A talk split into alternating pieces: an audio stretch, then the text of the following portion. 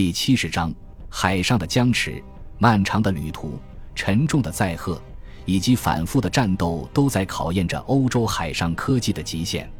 现在，十四条船中有很多都已经完全不适合航行了。他们再一次卸货，并把船倒向一侧。船体上布满虫孔，看上去就像是用木栓板做成的。此时，除了仔细检查木头，用小木棍填进孔洞之外，别无他法。据洛佩斯估计，大概有五六千个洞。随后，这些船要重新碾缝，重新在水面上浮起，重新装货，并装满淡水和木头。达伽马选择让船况优于其他船的圣加布里埃尔号和圣安东尼奥号扬帆前进，好把消息传给国王曼努埃尔一世。每条船上还带有一份马泰奥达贝尔加莫写给他雇主的信件副本。这个固执的意大利人几天来一直忙着给他的信件做最后的润色，而且他一定希望没有人会想偷看。他写道：“印度人和阿拉伯人远比葡萄牙人此前以为的更加可怕，是他们不共戴天的仇敌。在我看来，在里斯本时关于我们的船比他们的好的观点是错误的。凭借我们的经验，无疑会得出相反的结论。在我看来，只要我们不与卡利卡特缔结和平。”他们永远有可能拿起武器，因此，如果我们想保护自己而不是逃走，就需要武装精良的大型船只。因为如果不是他们今年遭受了重大损失，横扫卡里卡特、坎纳诺尔和科钦城的暴风雨毁坏了逾一百六十条船，且无一人得救，我担心，甚至敢肯定地说，我们之中没有一个人能留在那里，或许也无法装载他们货物。但如果至少有十二至十五条二百吨位、装备精良的船来到这一地区，就可以相当安全的装载和找到货物了。这就是我的看法。他还说，瓦斯科·达伽马本人有好几次都坚称国王根本不会让任何商人自行武装，但他建议雇主捍卫自己的利益，既不要让葡萄牙人侵蚀，也要留一手对付印度人。他抱怨道。达伽马拒绝让他和同行们自己商谈合同条款，命令他们把未售完的货物留给国王的代理商，回里斯本再付款给他们，否则就把他们扔到海里去，还把每条俘获船只上的战利品都留给王室。意大利人强烈要求商人们检查他们的协议条款，并应要求海军上将为其侵害行为给予赔偿。四月十九日，两条船离开莫桑比克。海军上将本人于十天后带着八条船起航，两天后，最后五条船也尾随而去。在港哨看到达伽马的舰队调转头向他们驶来时，最后的船队才刚刚离开海港。他的海洋之花号和利奥纳达号这两条船进水过多，几乎无法摆脱困境。海军上将命令所有的十三条船返回莫桑比克继续整修。五月四日。达伽马又选了两条船先出发，以防之前最先出发的那两条船遭遇不测。幸好如此。五月二十日，在他们尽其所能修缮船体之后，十一条余下的船再次出海。不过数天之后，他们又回去了。托梅洛佩斯的船也在其中，他记载了当时发生的情况。他们出发的前八天一切顺利，随后。一场毫无预兆的暴风雨把大海搅动得就像沸腾的大锅一样。夜幕降临，就在利奥纳达号直接撞上洛佩斯的船时，人们正在进行热诚的祷告。碰撞导致后者的部分手楼被切断，干舷部分也裂成碎片，横尾索缠绞在一起。由于浪头太大，试图解开绳索的人在索具间剧烈摇荡。洛佩斯的船终于挣脱了纠缠。而利奥纳达号却再次径直驶向他，撞进了靠近船头的船舷，撞破的开口很大，周围的横尾索、木板、铁链和船帆纷纷破碎。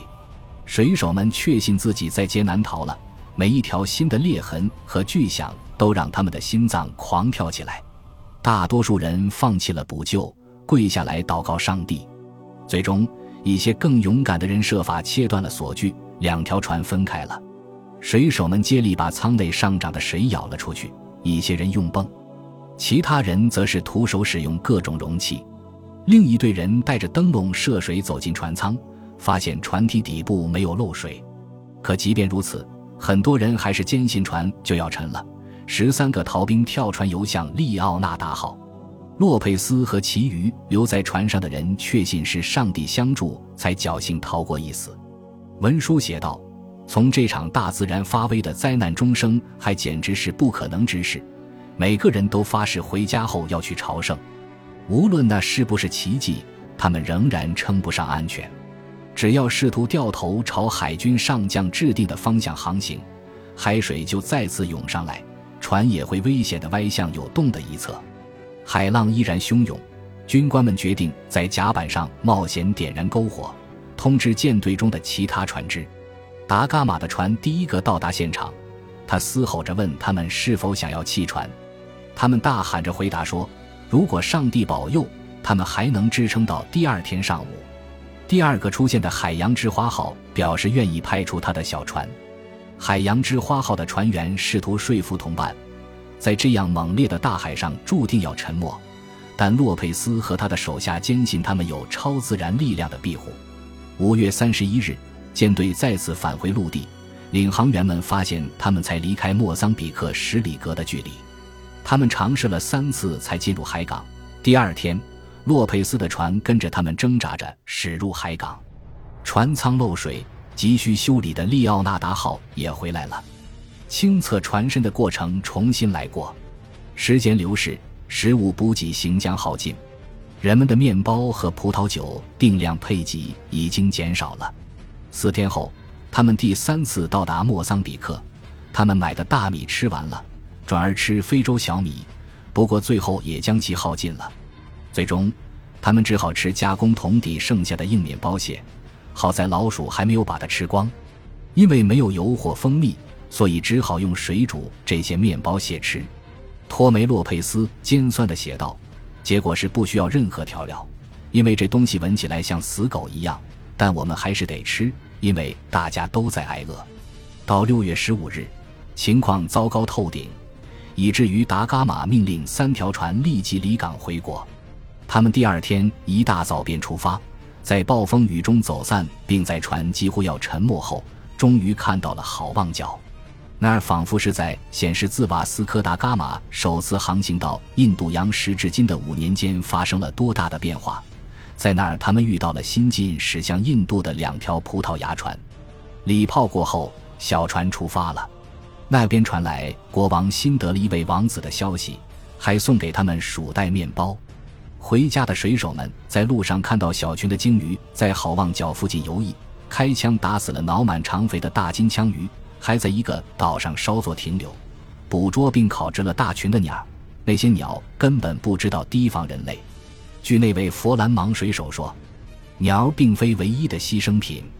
七月中旬，补给再次耗尽。七月三十日，他就事论事地写道：“我们找到一个岛屿，在那里杀死了至少三百个人，也抓住了很多人，还在那里取了淡水。”他无疑像往常一样极尽夸张之能事。不过，托梅洛佩斯倒是非同寻常的对此保持沉默。小舰队驶向福德角群岛，舰队驶入一场狂风暴雨时，距离那些岛屿尚有一段距离，被迫在漆黑一片的大海上锚泊。所有的人都病了，他们已经有二十天没有面包可吃。日耳曼水手也在其中，他报告道：“紧要关头，总算有另一条葡萄牙船驶过，我们从那条船得到了面粉。”用它来烘饼熬粥，每每饱餐了一顿。每隔两三天就有人死去，而剩下的人病得越来越厉害。风向的变化也令他们非常沮丧。三条船最终到达了亚速尔群岛，在那里获取了大量新鲜食物，然后顺着西风带的强风驶向里斯本。在莫桑比克，余下的船只一旦得到补给后，便三两成群地出发。印度海军上将等到最后。在六月二十二日出海了，船队中的两条船在一个暴风骤雨的黑夜与其他船走散了。据一个葡萄牙水手记录，他们在船舱漏水的情况下艰难地航行回国。他们驶向亚速尔群岛时，全体人员都病了，以至于无人可以驾驶船只。吃的东西除了爬满去的发霉硬面包之外，别无他物。兵员们狼吞虎咽地吃掉了两条狗和带上船用来捕鼠的两只猫。香料的气味在船队到达之前便传到了陆地上。一千七百吨胡椒、肉桂、丁香、姜、肉豆蔻、小豆蔻、巴西苏木、沉香木、鱼干子、阿伯勒、两姜、蓬鹅竹、安息香、樟脑、罗望子、麝香以及明矾的香气充满了船舱，盖住了出海将近两年之人的臭气。八月底，第一批船到达里斯本。他们带回的消息使瓦斯科达伽马的声誉达到了顶峰，在他到过的每一个地方，马泰奥达贝尔加莫的老板詹弗兰科阿法塔提向当时在西班牙的彼得罗帕斯夸利戈报告说：“要么展示仁爱，要么施以武力，他无所不能。”十月十日，印度海军上将高奏凯歌的驶进里斯本，到十月底，至少有十三条船回来了。有一条船在途中的索法拉搁浅了，舰队里另一条最老旧也最小的船在一场暴风雨中回到了家，锚泊在里斯本外五英里处。风力太大，一位目击者报告说，所有的锚索都断了，海浪把船撞成碎片，海员们在这些碎片上漂流上岸，淹死的人不超过四个。要不是有这些情况，达伽马一条船都不会损失。他的成功与他的伟大对手所遭遇的灾难形成了鲜明对比。印度海军上将开始其第二次航行三个月后，大洋海军上将也从西班牙出发，开始了他第四次也是最后一次航行。克里斯托弗·哥伦布到达伊斯帕尼奥拉岛后，当地总督无视他说的海上正在酝酿着一场飓风的警告，拒绝了他进入港口的要求。两天后。第一支西班牙的载满宝物的舰队离开了这个殖民地，径直驶向了热带风暴。三十条船有二十条沉入海底，他们带着大量黄金，载着包括总督本人在内的五百个人。哥伦布的四条老爷船逼近了一个河口。暴风雨过后，他动身前去探索他上次航行遇到的大陆。他在巴拿马得知，从此地行进数日，就会到达一个全新的大洋。他确信自己很快就要找到一条可以通行的海峡，直抵印度了。他始终未能去寻找这条海峡。舰队躲开飓风后，又遭到一场更猛烈的暴风雨的重创。一条受损的船陷入河中，还被附近的部落袭击。最终，他被迫弃船。余下的三条船上布满了虫洞，漏水速度极快。在不得不放弃另一条船后。他们只能返航回国。最后，两条船在驶向古巴时遭到另一场暴风雨的猛烈袭击。哥伦布被迫在这两条船沉没前，在牙买加将他们拖上岸去。牙买加没有西班牙人，水手们孤立无援。一位船长从当地酋长那里买了一条独木舟，划船去了伊斯帕尼奥拉岛。那里的新总督立即把他投入牢房，关了七个月。瓦斯科达伽马到家时。哥伦布还被困在牙买加，他试着镇压了由半数船员发起的一次哗变，还预言了一次月食，吓得岛民赶紧给这些漂流者提供粮食。宫廷的人来到海边欢迎唐瓦斯科，并陪同他去了王宫。游行队伍在军鼓和号角声中穿过街道，一个听差端着一个大银盆在前面开道，盆里装满了基尔瓦进献的黄金。